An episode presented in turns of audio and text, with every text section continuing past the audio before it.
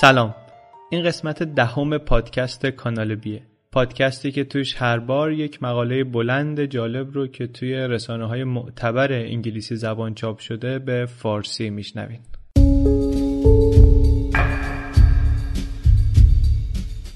سه نفر خانومی که آمده بودن با آقای هیسوم بریج بازی کنن خیلی تعجب کردن. وقتی دیدن که هرچی زنگ می‌زنن کسی در رو باز نمی‌کنه. ماشینا جلوی در پارک بودن و با اینکه هوا هنوز تاریک نشده بود چراغ توی ایوونم روشن بود. سوم آوریل سال 85 بود. محل ساکت بود و بی سر و صدا. خانوما دیگه آخرش کم کم نگران شدن و زنگ زدن به یه دوست مشترکشون که کلید یدک خونه هیسوم ها رو داشت.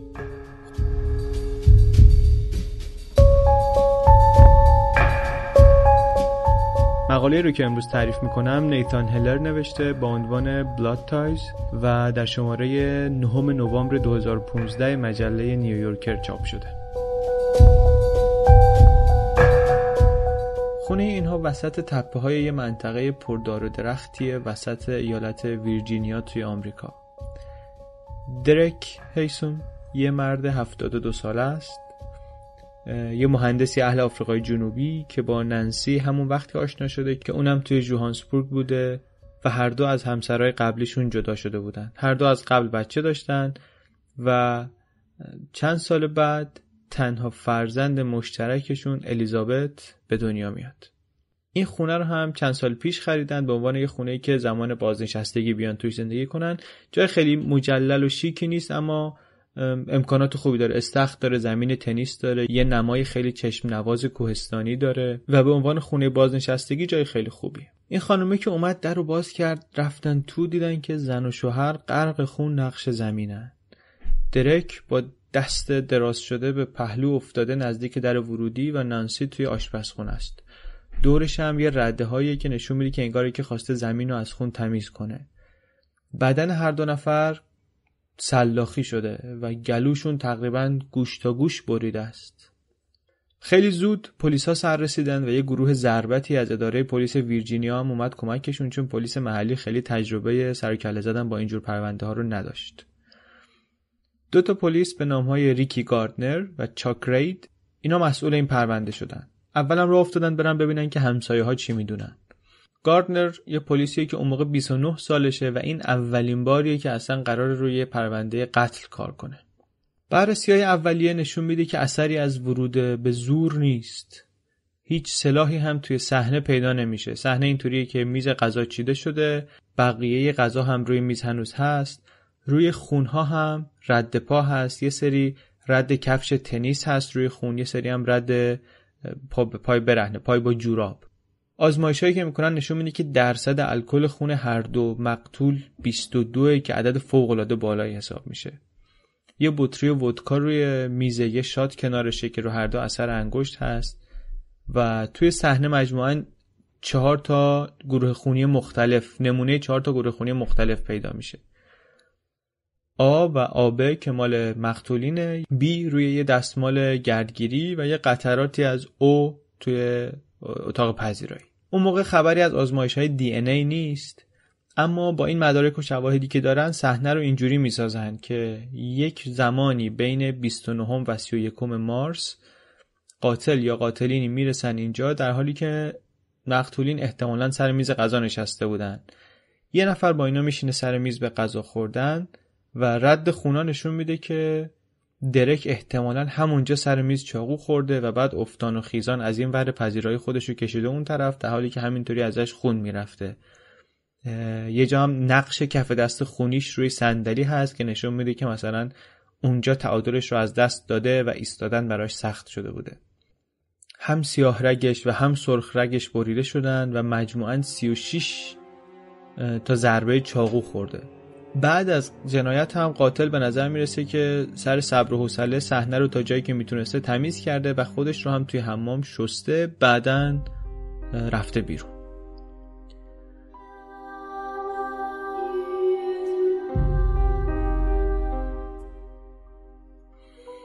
الیزابت دختر این آقا و خانومی که به قتل رسیدن توی یه کالجی توی لندن درس می‌خوند. و سال آخر توی مصاحبهش خرابکاری کرد و کالجی که قبول قبول می‌شد قبول نشد و نمره های خوبی که جمع کرده بود همه از دست رفت. بعد زد به بیخیالی با یه دوست دختری که اون موقع داشت زد به جاده و زدن به اروپا گردی و مواد کشیدن و اینا. بعدش که برگشت آمریکا که دوباره با والدینش زندگی کنه احساسش این بود که دیگه زندگیش به یه پایان زودرسی رسیده. بعد از این بود که از دانشگاه ویرجینیا پذیرش گرفت و هرچند این پذیرشش خیلی چیز فوق ای نبود اما تو اون شرایط خیلی براش خوشحال کننده بود. توی یکی از مراسم دانشگاه الیزابت ینس سورینگ رو می‌بینه. یه پسر دانشجوی آلمانی که تایلند به دنیا آمده و توی ایالت های جنوبی آمریکا مدرسه رفته. پسری با عینک کاوچویی لبهای شبیه میک جگر خواننده و پایه‌گذار Rolling Stones و رفتار خیلی مقرورانه و تکبرآمیز. اون شب اول ینس خیلی نتونست سر از کار دختره در بیاره. فقط دید که یه دختری موهای بلند کوتاه داره نگاه خیلی تیزی داره چشمای خاکستری.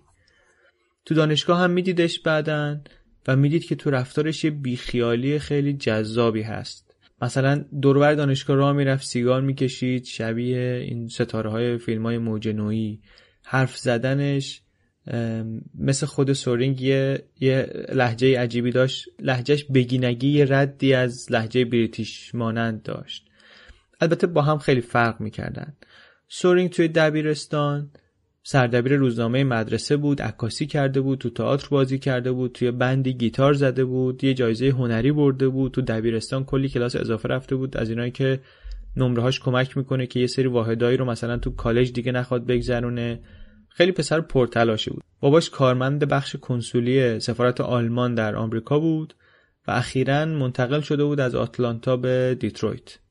این تلاش هایی هم که این بچه می‌کرد عموما جزی از یه برنامه بود که پذیرشش رو تو دانشگاه های خوب آلمان راحت کنه. اما تو دانشگاه ویرجینیا توی یه برنامه که مال نخبگان بود با یه scholarship ی که بجز هزینه دانشگاه هزینه های زندگیش رو هم می‌داد یه پول اضافه هم بهش می‌داد و پیشنهادی نبود که بشه ردش کرد. و بر همین اومد این دانشگاه. توی دانشگاه اینا عملا توی دوتا دنیای مختلف زندگی می‌کردن و بعد از اون شب اول همدیگه رو کمتر دیدن تا اینکه یک شبی توی ماه اکتبر اتفاقی هر دو سر از یه برنامه نمایش فیلم در آوردن و بیشتر با هم آشنا شدن و توی یک ماه آینده دیگه مرتب همدیگه رو توی یک کافه توی دانشگاه می‌دیدن. بعد از این مدتی هیسوم احساس کرد که کم کم داره عاشق سورینگ میشه. از اون حالت سردی و مردم گریزی آلمانی معابانه ای که پسر داشت خوشش اومده بود.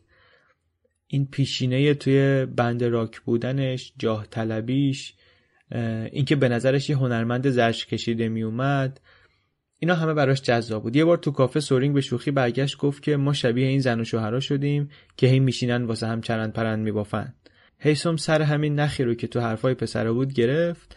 و برداشت یه نامه عاشقانه براش نوشت که آره من مدت ها از اینکه عاشقت بودم متنفر بودم از خودم به خاطر این ضعف و آسیب پذیری که تو خودم کشف کرده بودم بدم میومد I hated my love for you for a long time.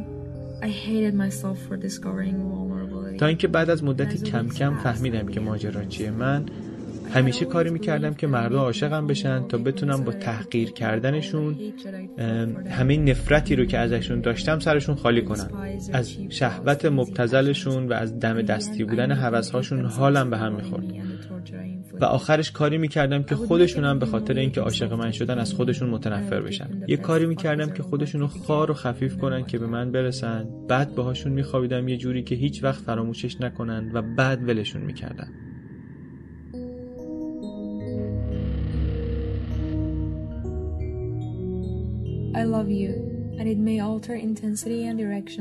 بعد توضیح می‌داد که با سورین قضیه فرق می‌کرده ولی میگه که من عاشق تو هم شدتش ممکنه که بعدا کم و زیاد بشه و تغییر کنه. اما یک جایی از من که دست هیچ کس دیگری هیچ وقت بهش نمی‌رسه همیشه عاشق تو خواهد موند.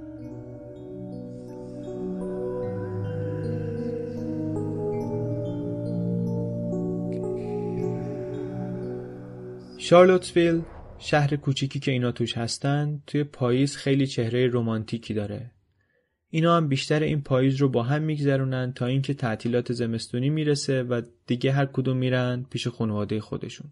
پسر تو خونه خیلی اذیت میشه. خودش تا اون موقع هیچ وقت توی میشیگان زندگی نکرده بود. حالا که رفته باباش معمولا خونه نیست مادرش الکلی رفتار ناپایدار و ناخوشایندی داره. و شرایط خونه شرایط دلچسبی نیست. از اون طرف هیسوم هم تو خونه خودشون داره خل میشه. باباش از اینایی که بیرون از خونه خیلی معاشرتی و بجوشن ولی تو خونه که میاد خیلی تودار و نجوش و زورگو رفتار می‌کنن. از اون طرف با مادرش هم یه رابطه مریض و ناراحتی داره دختره. توی این تعطیلات برای سورینگ چند تا نامه می نویسه و وضعیت ناجور خونهشون رو تعریف می‌کنه. عموما هم نامه هاش مربوط به اینه که پدر مادرش زیاده نوشی می‌کنند و چرت و پرت میگن و اینجور صحنه ها رو توضیح میده. مثلا یک بار می نویسه که مامانم سه روز دیر رفت سر وقت آرایشگاهش. آیا راهی هست که بشه والدینم رو هیپنوتیزم کرد؟ یه وردی بهشون خوند و حلشون داد به سمت مرگ. انگار تمرکز کردن من روی مرگشون داره مشکل ساز میشه. بابام یه بار نزدیک بود با ماشین بره تو دره یه بارم نزدیک بود زیر درخت له شه همش هم می‌خوره زمین. مامانم هم در حالی که مست بود افتاد تو شومینه. فکر کنم باید بزنم تو خط جادوگری. می‌تونیم صبر کنیم تو فارغ و تحصیل چیمو ولشون کنیم یا می‌تونیم زودتر خودمون از شرشون خلاص کنیم. از اون طرف سورینگ هم نامه می نویسه براش و سعی می‌کنه که با ذهن متمرکزتر و تیزتری که داره ذهن دختره رو هدایت کنه.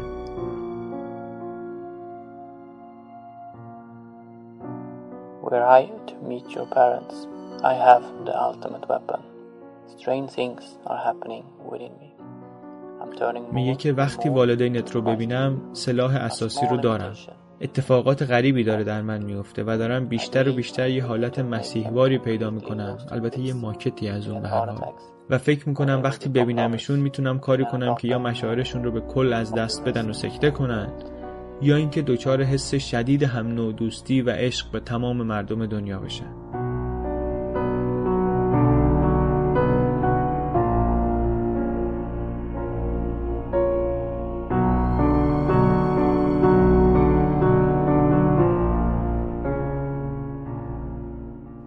این تعطیلات که تموم میشه با یه حس سرزندگی و رهایی برمیگردن دانشگاه. ظرف چند هفته آینده اینا چند بار وقتی که پدر مادر خونه نبودن میرن خونه هیسوم ها. یه روز بعد از ظهر که سورینگ از دانشگاه برمیگرده میگه دیدم دختره نشسته تو تخت زانوهاش رو هم گرفته بغلش.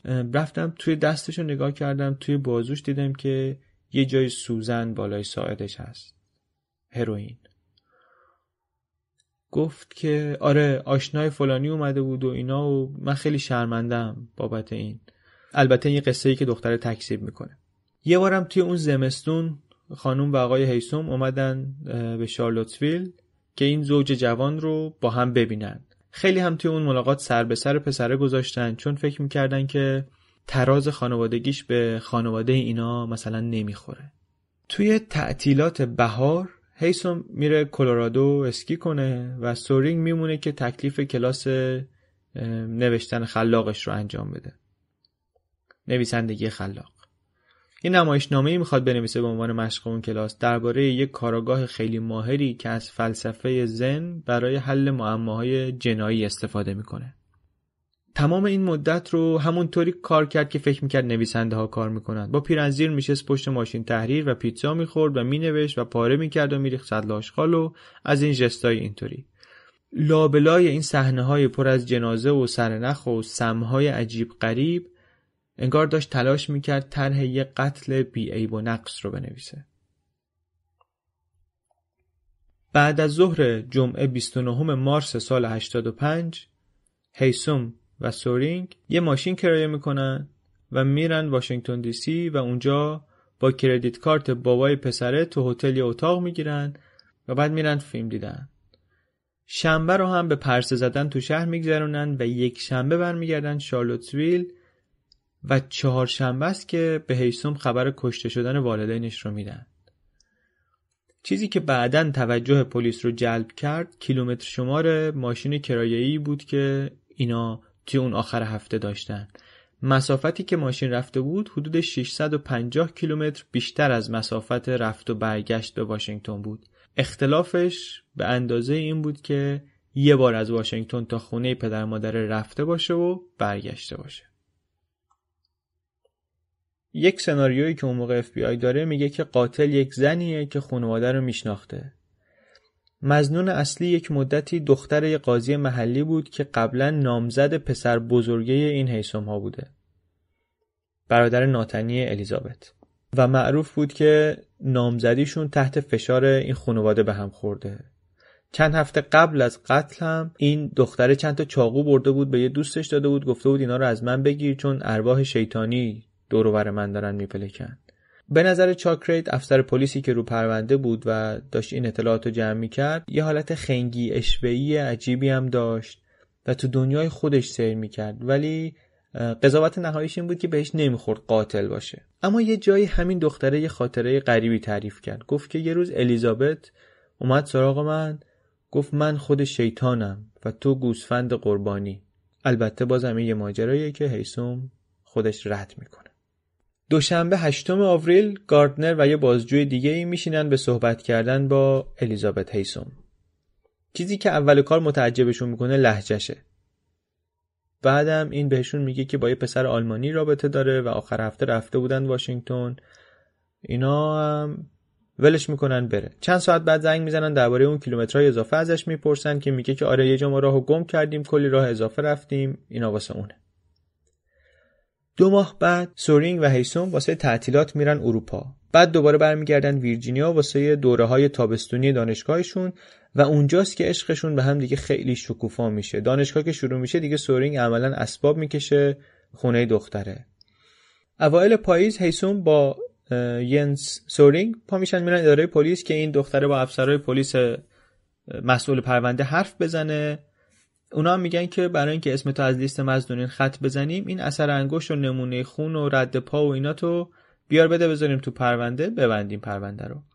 هیسوم قبلا اینا رو داده بوده اما پسره یه خورده نونو می‌کنه میگه که من باید اول با سفارت آلمان چک کنم از این صحبت ها میرن چند روز بعد گاردنر زنگ می‌زنه پیگیری می‌کنه سورینگ بهش میگه که من الان سرم به درس و مشقمه یه هفته دیگه میام که دیگه شما این نمونه ها رو بگیرین. مشکلی نیست. و چند روز بعد یه شب که پلیس تا دیر وقت سر کار بوده از دفتر کلانتر زنگ می‌زنن بهش که آقا اینا غیب شدن. وقتی که پلیس می‌رسه به خونه اینها هم خونه دختره نامه ای رو که سورینگ نوشته بود تحویلشون میده. Dear officers Reed and Garner, I assume that especially you, Mr. Garner, تو نامه میگه که سرکار استوار رید و گاردنر عزیز. فکر کنم مخصوصا شما آقای گاردنر خیلی الان هیجان زده اید. اما بدبختانه باید ناامیدتان کنم. پیشنهاد من این است که تحقیقاتتان را به همان روال سابق ادامه بدهید. بیشک کسی را که دنبالش هستید پیدا خواهید کرد. اما درباره من.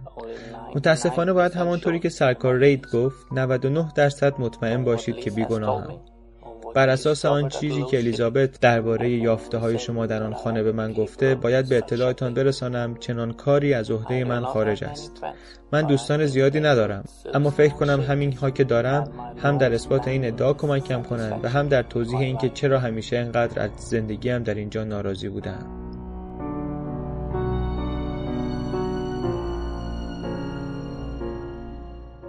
وقتی که گاردنر برمیگرده دفترش با این نامه سورینگ میشه مزنون اصلیش.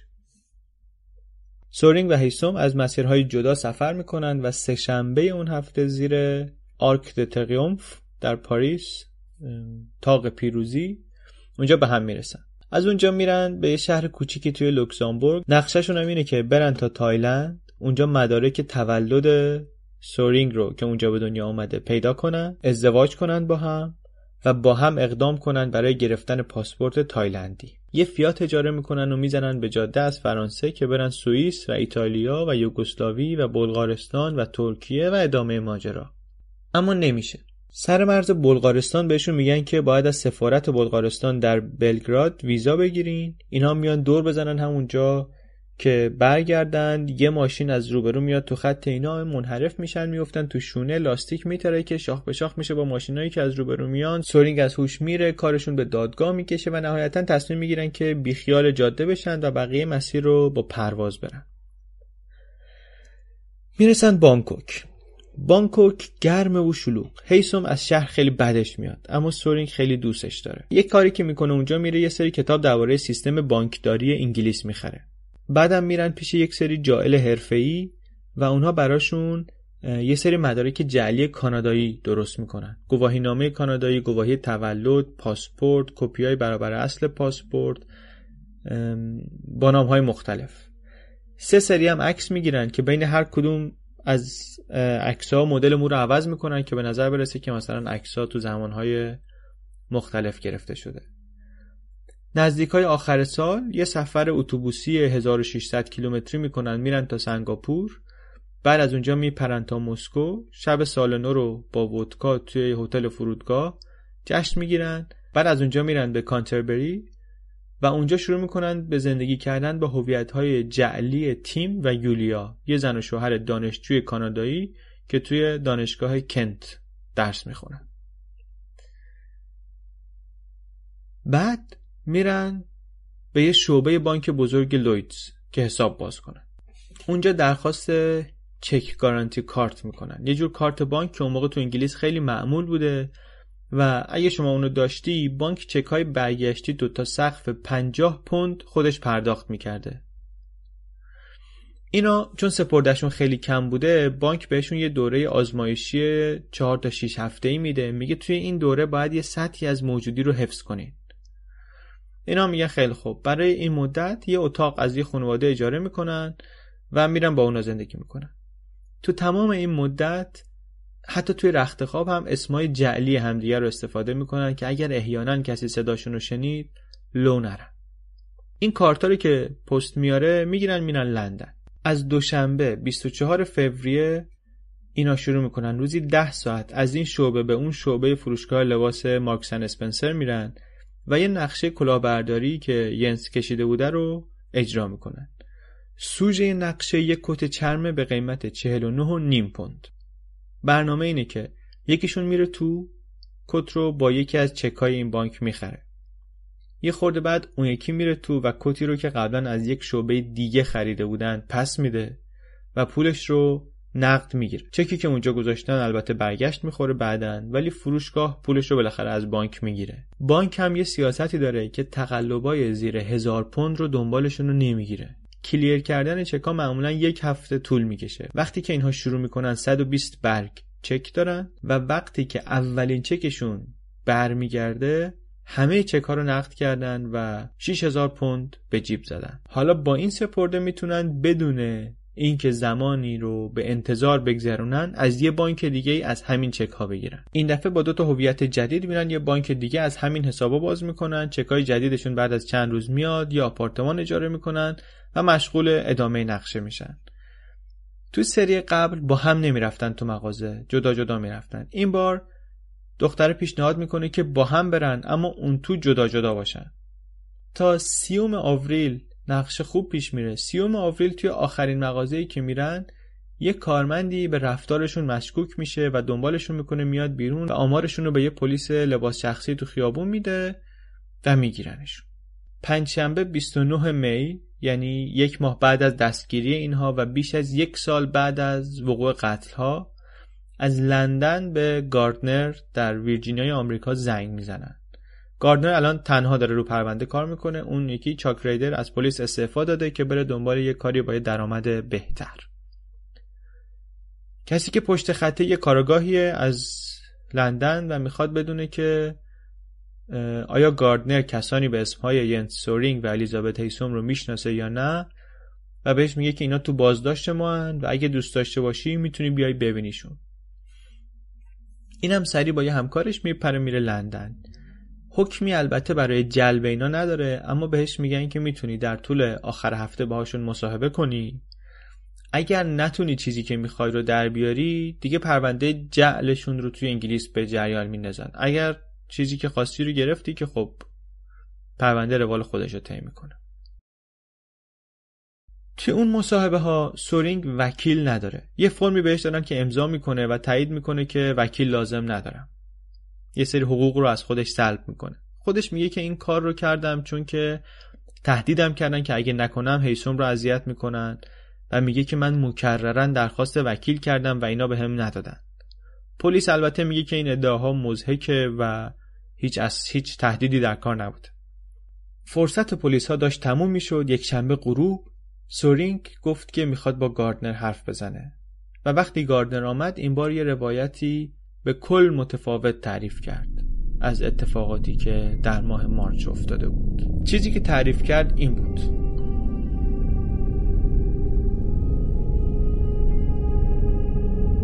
we were sitting in the car, we'd stopped, and, and he said, um, well, I'll go down there, and I'll pretend that I'm just dropping in, going to see a friend, North Carolina or something, and um, I'll see what they have to say.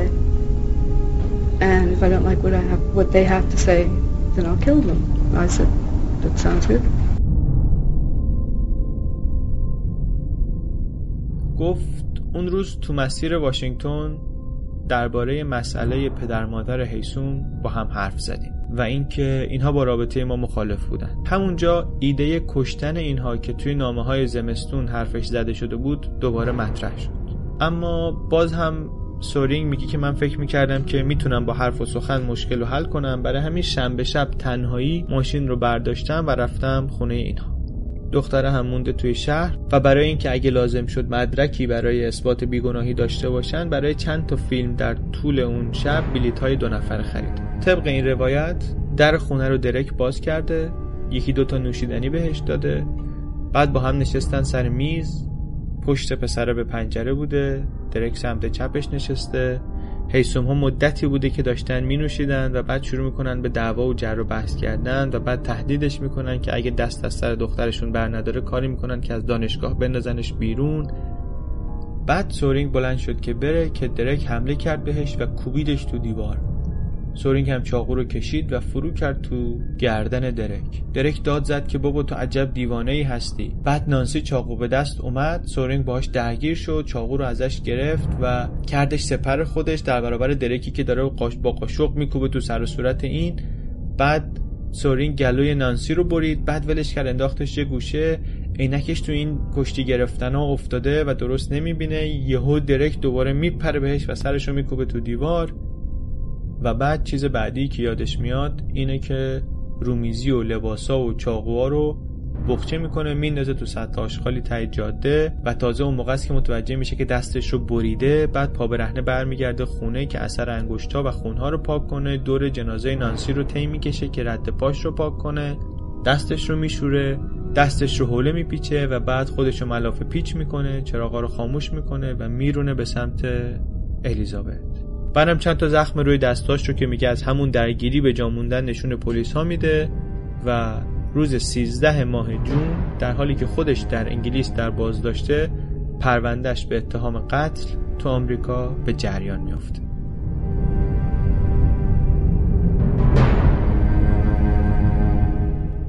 هم سورینگ و هم هیسوم رو می‌برن از نظر روانی معاینه می‌کنن. نتیجه که برای هیسوم تشخیص میدن اینه که اختلال شخصیت مرزی داره. در واقع در مرز روانپریشیه borderline personality disorder. هم شخصیتش پایدار نیست و هم مشکل کنترل ایمپالس داره. سورینگ رو هم تشخیص میدن که اختلال هزیانی مشترک داره. یه اختلال روانیه که بارزترین و دم دستی ترین مثالش برای ما وضعیت دایجان ناپلون و مشقاسمه هزیانی مشترک. ماه اکتبر هیسوم یه نامه واسه پسره می نویسه و توش میگه که من می‌خوام اعتراف کنم. بعد از چند ماه میفرستنش آمریکا و اونجا هم سه روز ازش بازجویی می‌کنن و داستانی که تعریف می‌کنه تقریبا مطابقت می‌کنه با اونی که سورین قبلا گفته بود و نتیجتا به عنوان معاون جرم محکوم میشه به 90 سال زندان. توی یکی از جلسه های بازجوییش الیزابت هیسون برای گاردنر پلیسه نمای بیرونی خونش رو دقیق و درست شرح میده و میگه که من اینها رو می‌دونم چون بعد از بازجویی اول سورینگ تعقیبت کرده بود تا در خونه و می‌خواست که بعدا بیاد بکشدت.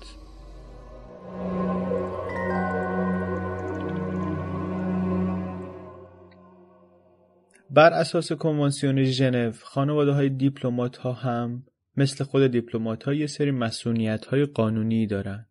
مثلا به خاطر بعضی از جرائم توی اون کشوری که هستن محاکمه نمیشن و باید که استردادشون کنن به اون کشور کشور خودشون. سورینگ هم وقتی که اعتراف کرد فکر می‌کرد که همچی مسئولیتی داره و اینا میفرستنش آلمان و اونجا هم نهایتا مثلا به ده سال زندان محکوم میشه که با فرجام خواهی و خوش رفتاری آخرش ممکنه تبدیل شه به پنج سال. اما کمی بعد از اینکه نامه هیسوم رو گرفت فهمید که از این خبران نیست. توی آمریکا این قانون فقط درباره اون دسته از کارکنان سفارتخونه ها اعمال میشه که توی واشنگتن کار کنن. یعنی اینو اگر بفرستنش آمریکا باید برای مجازات اعدام بره دادگاه. اینو که فهمید اعترافش رو پس گرفت. گفت که اینا رو دختره کشته. من خودم انداختم جلو چون فکر می‌کردم مسئولیت دارم. اما این پس گرفتنش بی تأثیر بود و بیستم ماه می انگلستان به آلمان خبر داد که می‌خواد پرونده استردادش به آمریکا رو به جریان بندازه و البته اینو هم گفت که می‌خواد که از آمریکا درخواست کنه که مجازات اعدام رو براش در نظر نگیرن. هرچند که این نهایتا یه درخواست بود نه یک شرط. بعد دادگاه حقوق بشر اروپا وارد عمل شد و اون دادگاه نهایتا تایید کرد که سپردن سورینگ به دست آمریکایی ها اونو در معرض خطر شکنجه یا بدرفتاری قرار میده. و این حکم هم یه حکم تاریخی بود چون که اولین بار بود که یک دادگاه اروپایی حکمی می‌داد که ممکن بود از اعدام یک متهم توی یک کشوری که مجازات اعدام داره جلوگیری کنه. خلاصه آخرش اول آگست اون سال انگلیس به آمریکا میگه که ما اینو تحویل شما میدیم. اگر که شما درخواست مجازات اعدام رو بردارین از روش و اونا هم برمیدارن و این میره آمریکا.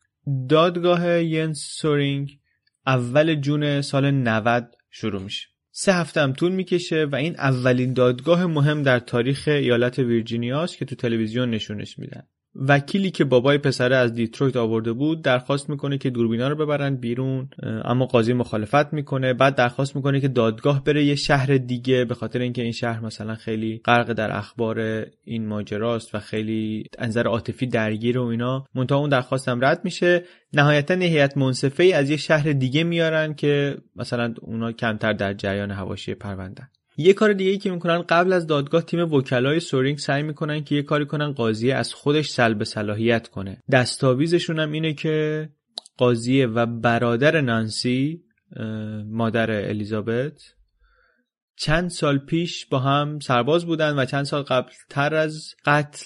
یه بار توی مهمونی که به افتخار نانسی هیسوم داده شده بود شرکت کرده این آقا. یه بارم توی مصاحبه با یه روزنامه محلی گفته بود که قبل از اینکه اصلا این پرونده به دادگاه بیاد و اینا گفته بود که من فکر نمی کنم الیزابت هیسوم نقشه همه اینها رو خودش کشیده باشه. بیشتر فکر می کنم از این بازی کردن که دختره به پسر گفته جرأتشو داری فلان کارو بکنی؟ آخرش هم خودش جا خورده که طرف واقعا جرأتشو داشته. به این خاطر اینا می‌خواستن که قاضی اعلام کنه که بیطرف نیست و از خودش سلب صلاحیت کنه اما رأی نهایی قاضی این بود که تداخل منافعی اینجا وجود نداره. به نظر خیلی ها سورینگ توی این دادگاه خوب ظاهر نشد. پوزخند می‌زد، از موضع بالا حرف می‌زد. وسط دادگاه کولر هم خراب شد که باعث شد وضعیتش جلوی دوربین ها ناراحت تر به نظر برسه. یه جای نماینده دادستان ازش پرسید که این سوال جوابا بیشتر برات یه چالش روشنفکریه نه؟ گفت نه نیست. گفت البته برای تو که چالشی حساب نمیشه اینا تو با این هوشت به راحتی می‌تونی منو بازی بدی نه؟ گفت که والا فعلا که به نظر می‌رسه شما داری منو بازی میدی. نماینده برگشت گفتش که من فقط قربان یک چیزی رو سر در نمیارم. شما نشستی اینجا توی این شرایط توی این دادگاه قتل اون وقت میخندی؟ لحظات دیگری هم توی دادگاه هست که توش تلاش می‌کنن اینا که این باد دماغ و تکبر سورینگ رو به هیئت منصفه نشون بدن. اما از اینها گذشته پرونده دادستانی عملا روی اعترافات سورینگ بود که تلاش کرده بود بعدا پس بگیره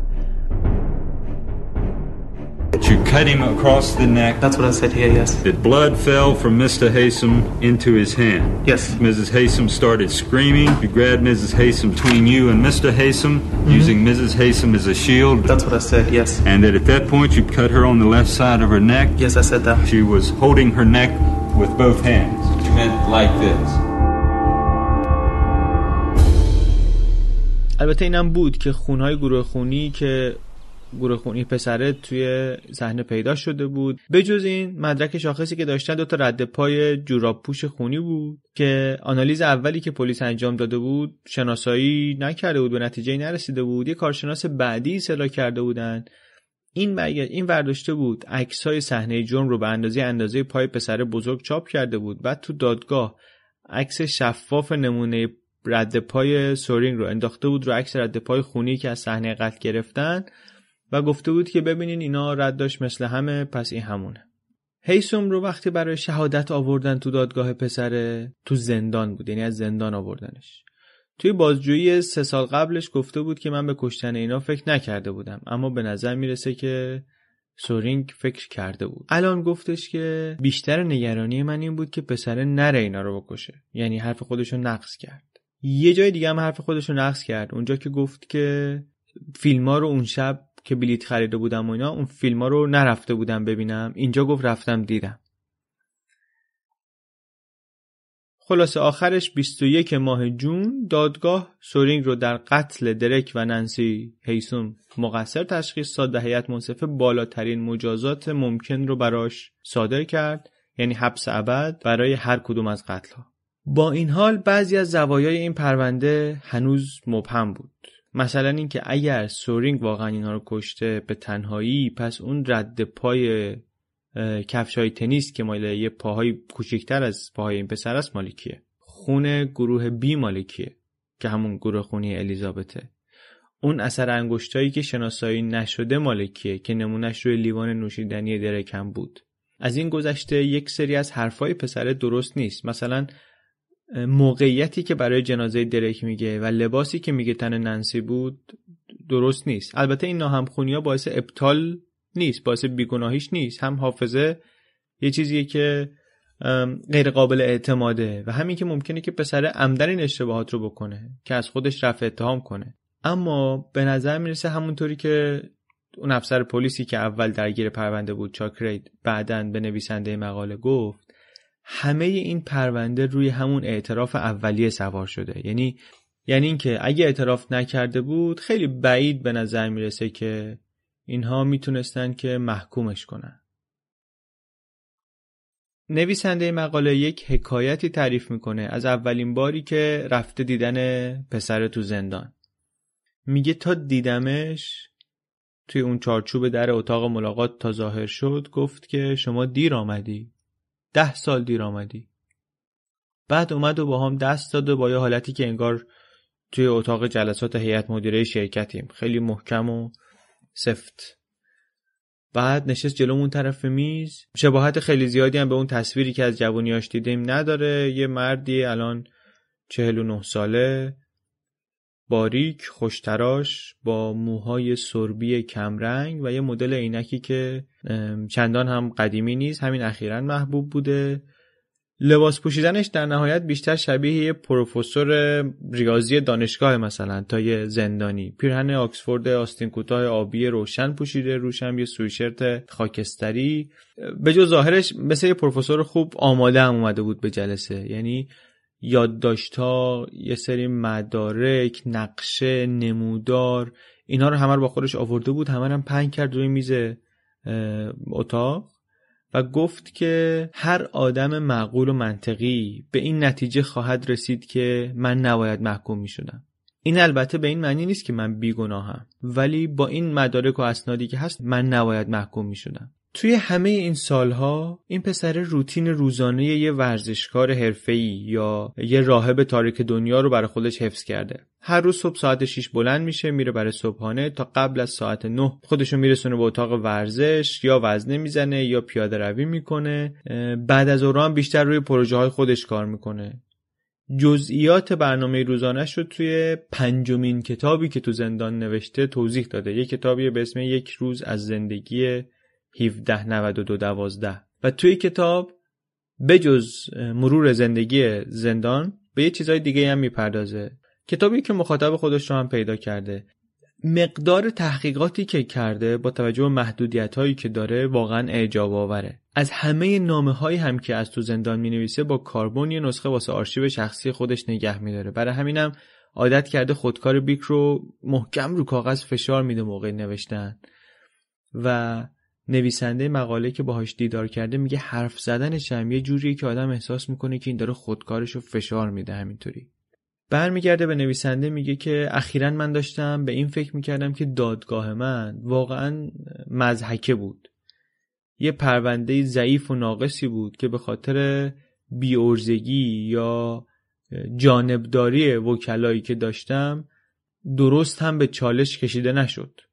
البته اینم باید گفت که بعدا از تو همون زندان سورینگ از این وکیلش شکایت می‌کنه به خاطر جل و به خاطر کلاهبرداری و به خاطر بیکفایتی و بیورزگی و کاری می‌کنه که پرونده وکالت این بابا رو معلق می‌کنن بعد برمیگرده به نویسنده میگه که من اگه می‌خواستم اینا رو بکشم مثل اون کلاهبرداری عمل می‌کردم. مثل ماجرای چکا با طرح و برنامه درست حسابی. در حالی که سلاخی این حیث ما خیلی شلخته و پر ریسک اجرا شده. این روش من نیست.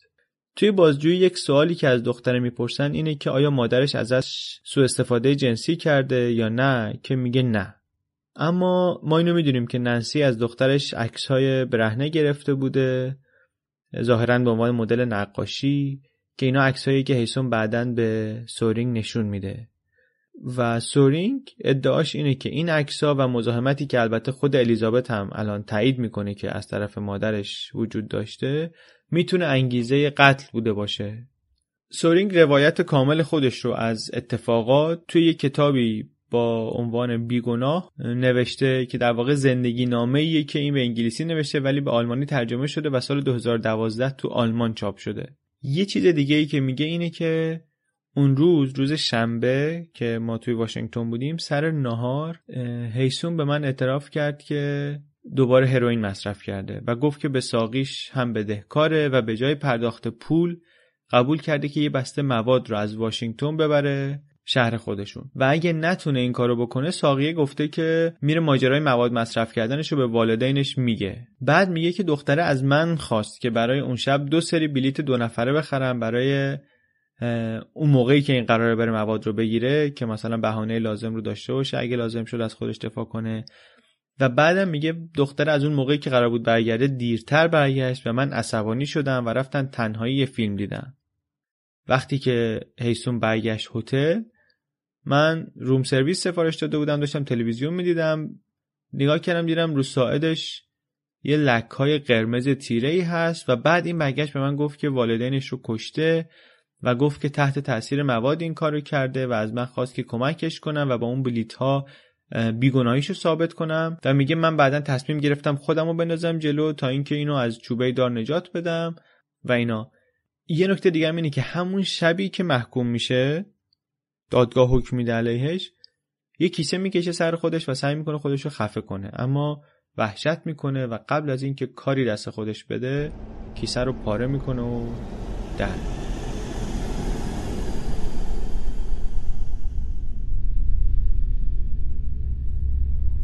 یکی از کسانی که به روند دادگاه سورینگ معترضه یه خانومیه به نام گیل مارشال.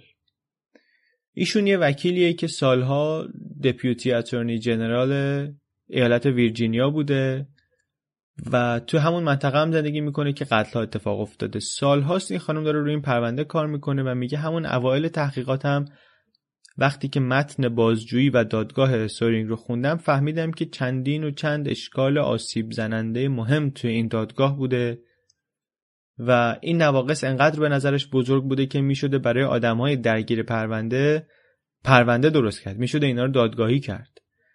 یه اشکال مهمش به پرونده اینه که حقوق مربوط به متمم پنجم قانون اساسی برای سورینگ رعایت نشده نقص شده. با این اعتراف بیوکیلی که در خارج از کشور ازش گرفتن برای جرمی که در داخل کشور اتفاق افتاده I brought all the files in, read all the police reports, and I said, this man is innocent.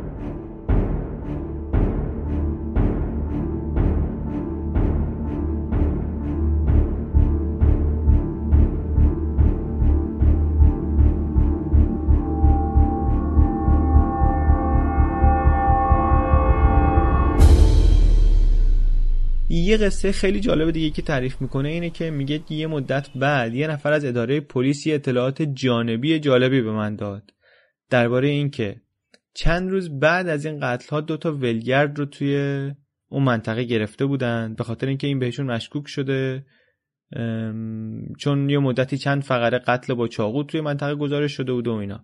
میگه اینا رو گرفتم و سوار کردم بردم اداره پلیس و یه بازجویی و بعدم آزادشون کردیم. چند روز بعدش زیر صندلی عقب یه چاقو پیدا کردم خانم مارشال میگه که چشم پوشی از این اطلاعات مهم که ممکنه سرنخ مهمی باشه قابل قبول نیست قابل پذیرش نیست. یه جای دیگه پرونده که زیر سوال می‌بره نظر فنی اون کارشناس دوم درباره رد پاست. میگه اولا که رد پای با جوراب مثل اثر انگشت با دستکشه. نمیشه درست مطابقتش داد مطابقتش هم بدی خیلی چیزی رو ثابت نمی‌کنه. بعدش هم یه کارشناس دیگه پیدا می‌کنه عکس‌ها رو به اون نشون میده و این با ارزیابی اولیه پلیس که میگه که این رد پای مثلا یه پسر بچه است یا یک زنه موافق تره برنامه این خانم اینه که اینا رو دادگاهی کنه تقاضاش البته تو دادگاه ایالتی رد میشه بعد میره به دادگاه عالی ایالتی اونجا هم رد میشه. بعد پرونده رو می‌بره دادگاه بالاتر. اونا قبول می‌کنن که توی بازرسی اشکالاتی بوده اما میگن که اونقدی تاثیرگذار نبوده. برای چهارمین بار که درخواستش رد میشه پرونده رو می‌بره به دادگاه عالی آمریکا. هرچند که دادگاه عالی فعلا هیچ رسیدگی به پرونده نکرده. این خانم با اطمینان میگه که نه تنها سورینگ دادگاه عادلانه ای نداشته بلکه بیگناه محکوم شده. یک شاهد دیگری هم که برای ادعاش میاره رفتار سورینگ توی زندانه. میگه که زندان ویرجینیا یه جای خیلی خشن و دیوانه کننده برای خودش.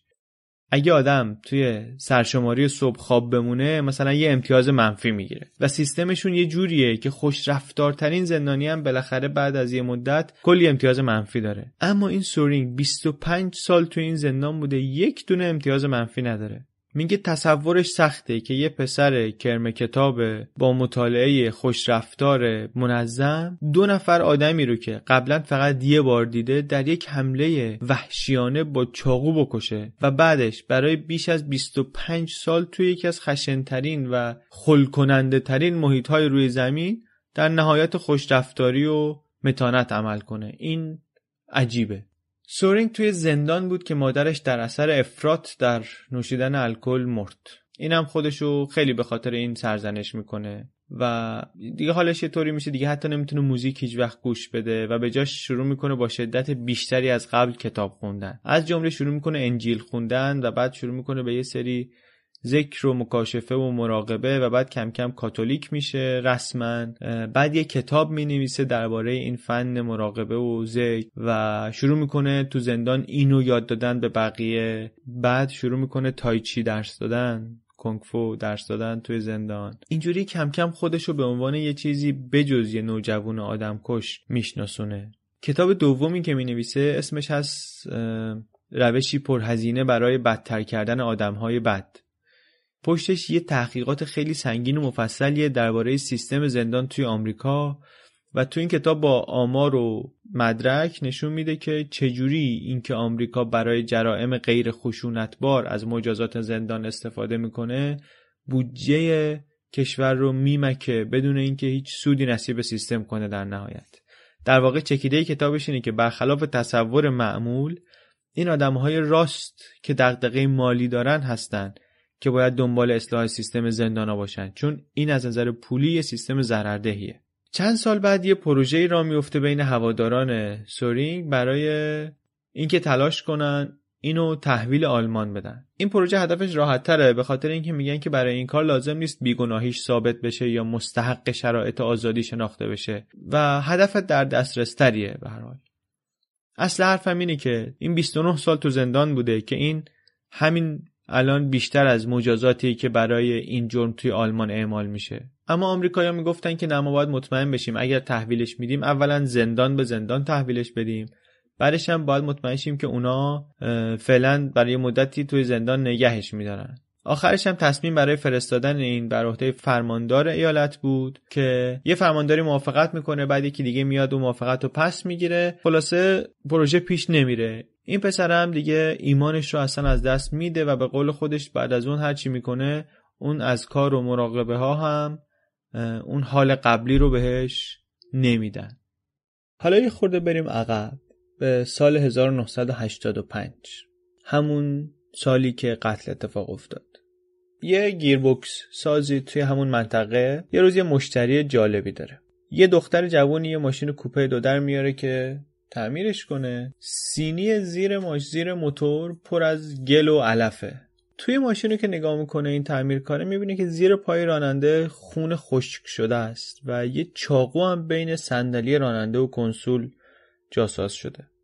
توی اون منطقه مردم زیاد می‌رفتن شکار گوزن. این هم اینو می‌ذاره به حساب اینکه قصه ماشین هم اینه که باهاش spotlight می‌کنن. spotlight یه روش شکاره که توش از این استفاده می‌کنن که حیوان بعضی از حیوانات تو نور شدید خیره میشن و خطر رو احساس نمی‌کنن. و اینجوری میشه بهشون خیلی نزدیک شد و راحت تر کشتشون.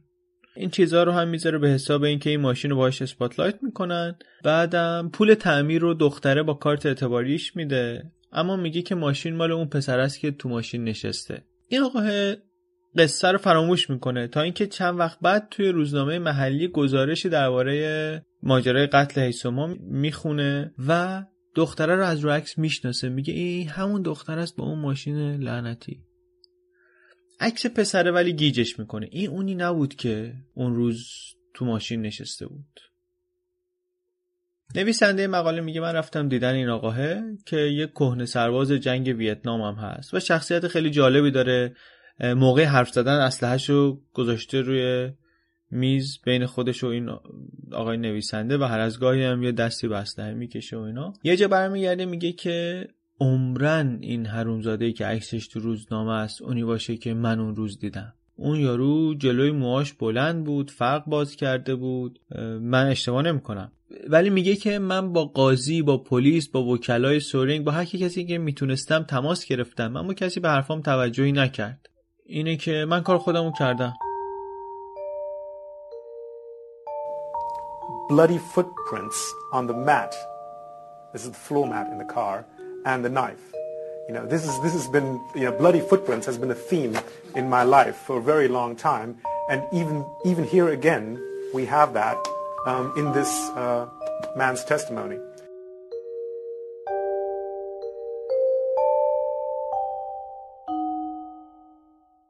قبل از اینکه نویسنده از خونه این آقا بیاد بیرون میگه که رفت یه کتاب برام آورد که خاطراتش بود از جنگ ویتنام بعد برگشت گفت که می‌دونی ویتنام هم یه چیزی بود که مردم حرف آدم رو دربارش باور نمی‌کردن. این شد که من رفتم نشستم این کتاب رو نوشتم. بعد میگه من برگشتم جلد کتاب رو نگاه کردم. دیدم عنوان کتاب هست زنها وادارم کردن.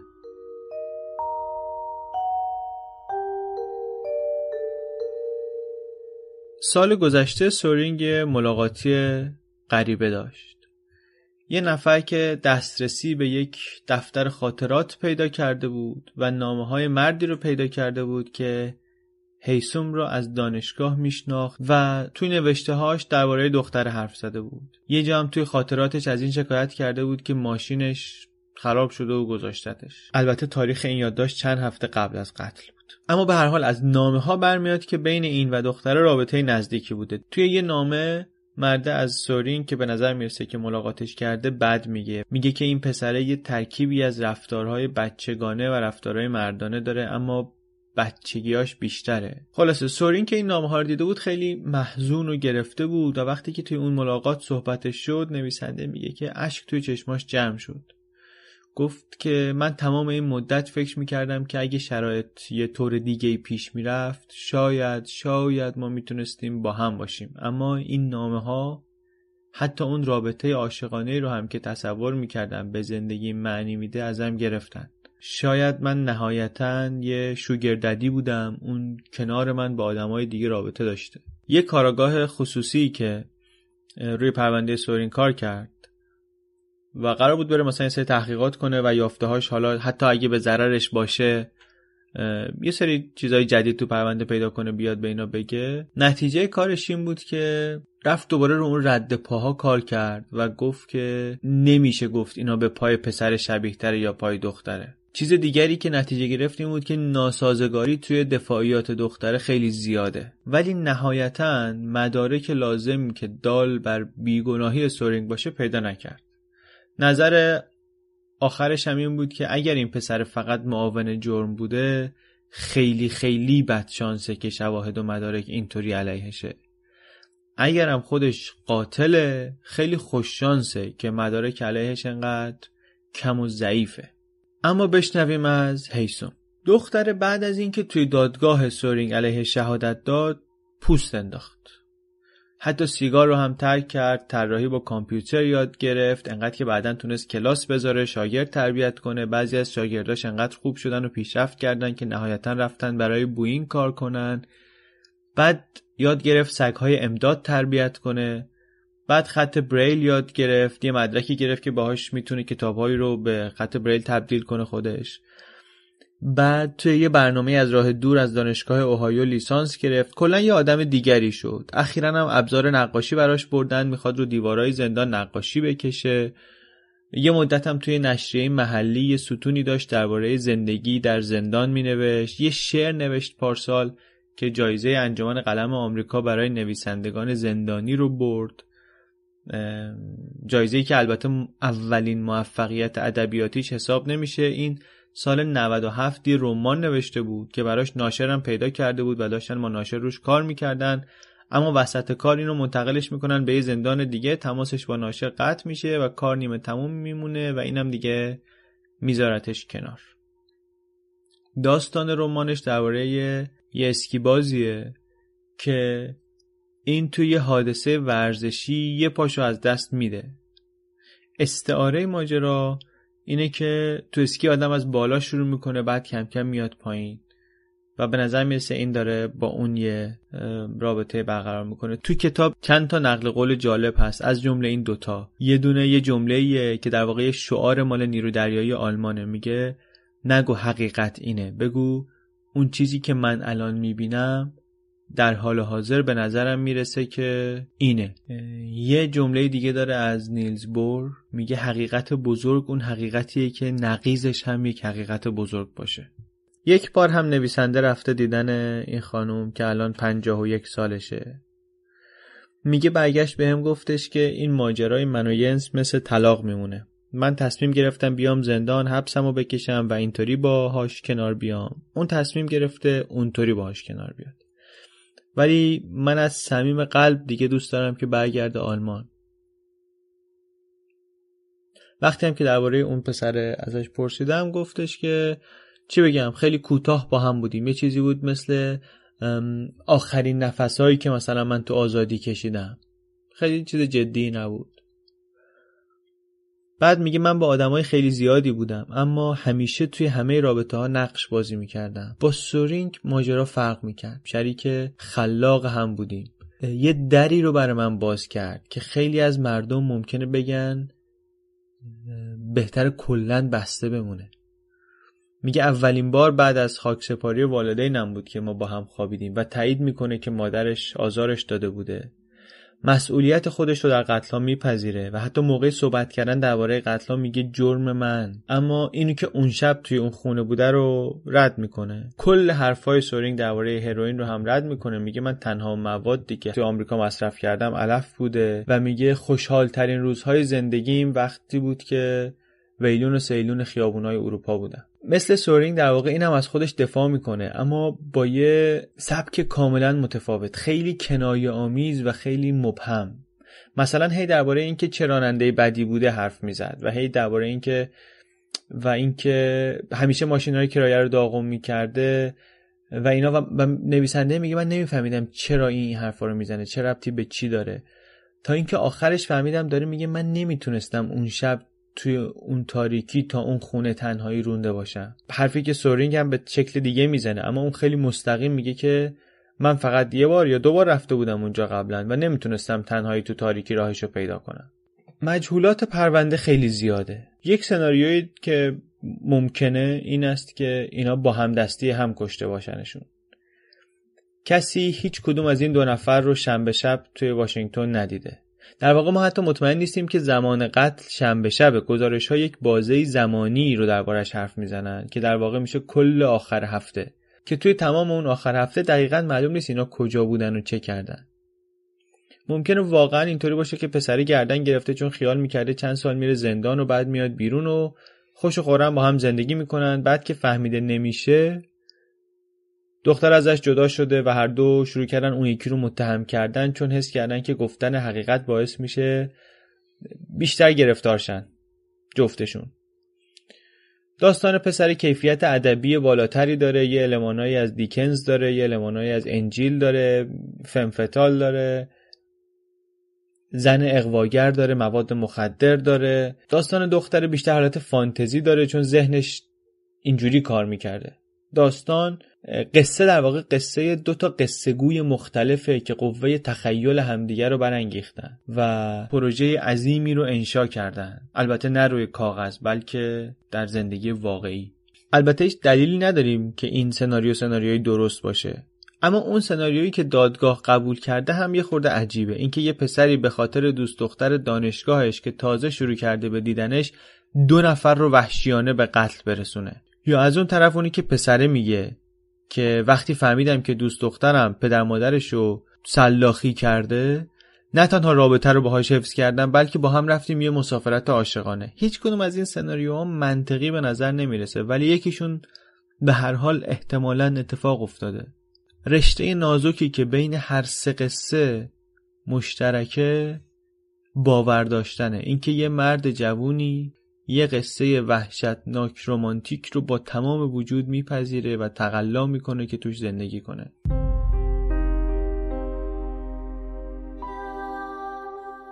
ینس سورینگ هر کریسمس برای آنگلا مرکل کارت تبریک میفرسته.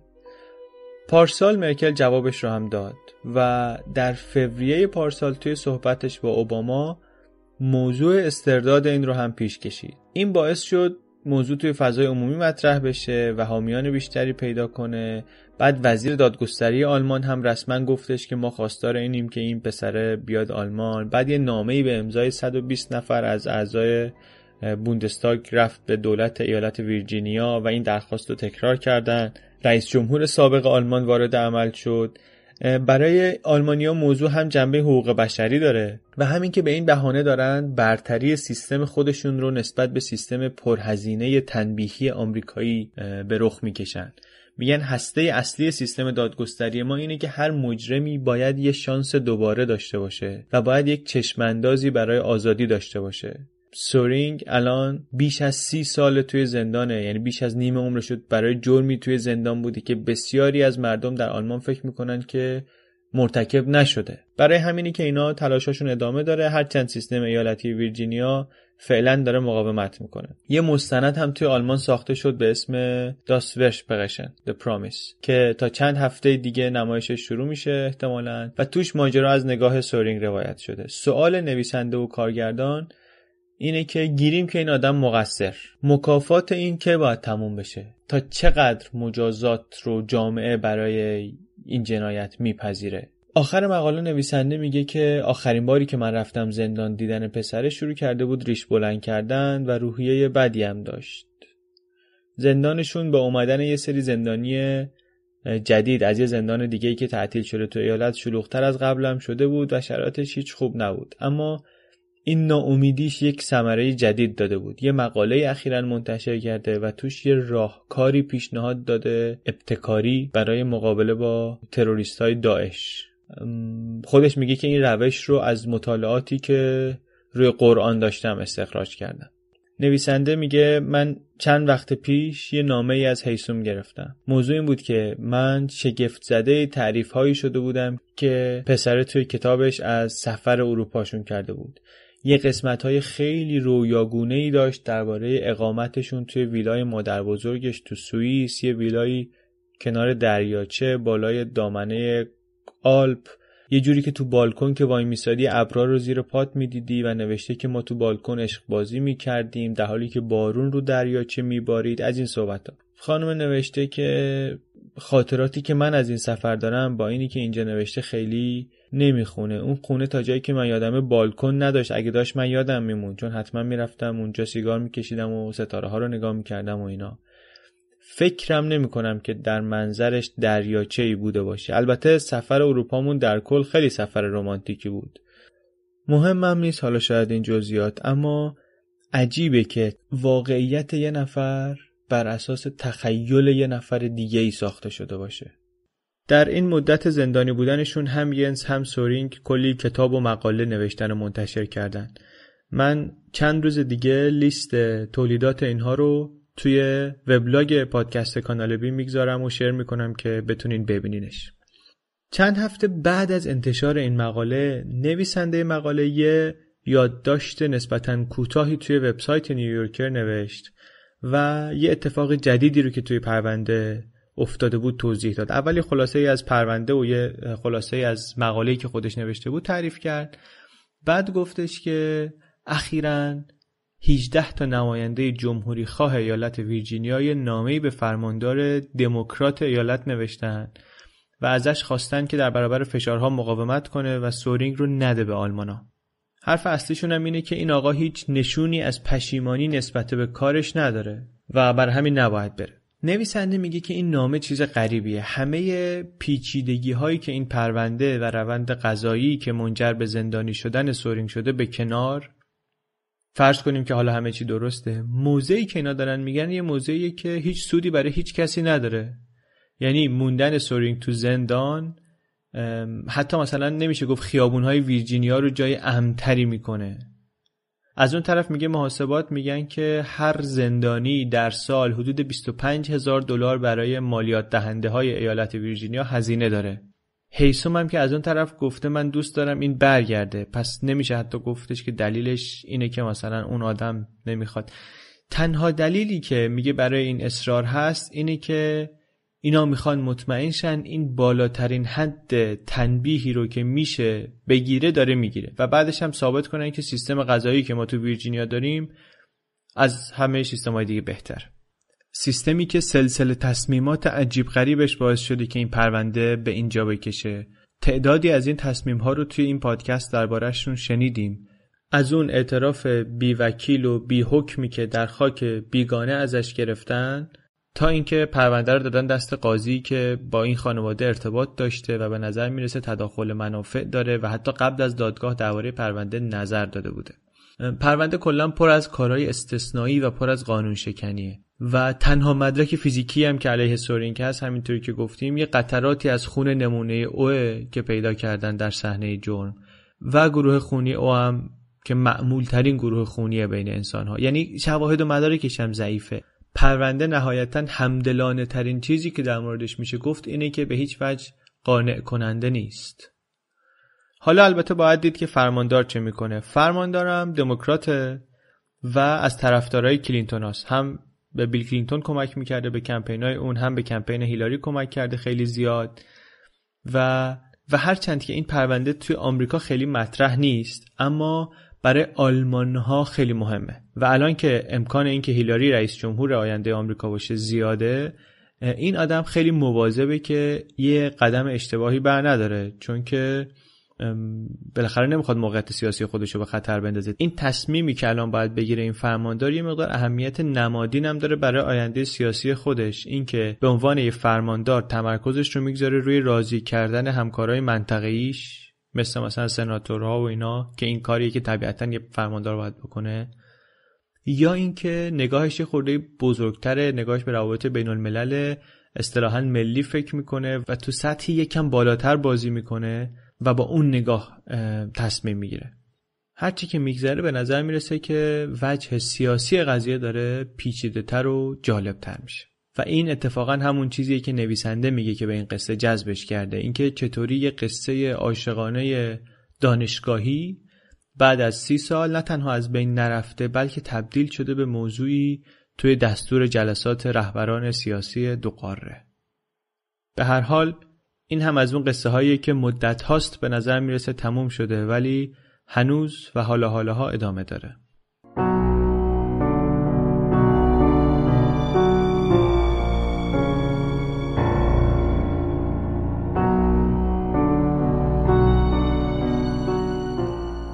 چیزی که شنیدین قسمت دهم از پادکست کانال بی بود.